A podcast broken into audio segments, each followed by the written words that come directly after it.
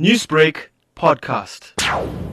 This morning at 6, members of the SAPS conducted an intelligence-driven information at the Westville area where they went to a house at Meerut Road uh, in Westville. Upon uh, entering that house, they found three rooms uh, with hydroponic dagga and they also discovered about 50 dagga plants that were concealed in that room. And two suspects, aged 32 and 41, were placed under arrest after they were found inside that house. Now, you have said this was an intelligence driven operation. What was it that led police to this home?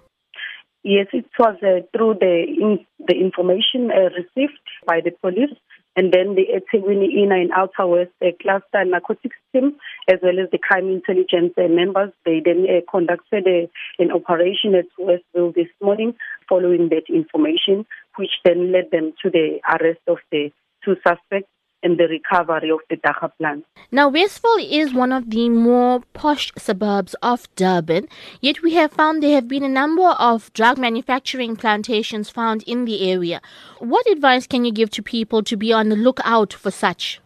Yes, uh, we are appealing to community members to be on the lookout about the houses that are being used as dagga and also to report suspicious people and also vehicles driving around their areas. They must make sure that they report such incidents to the nearest police station.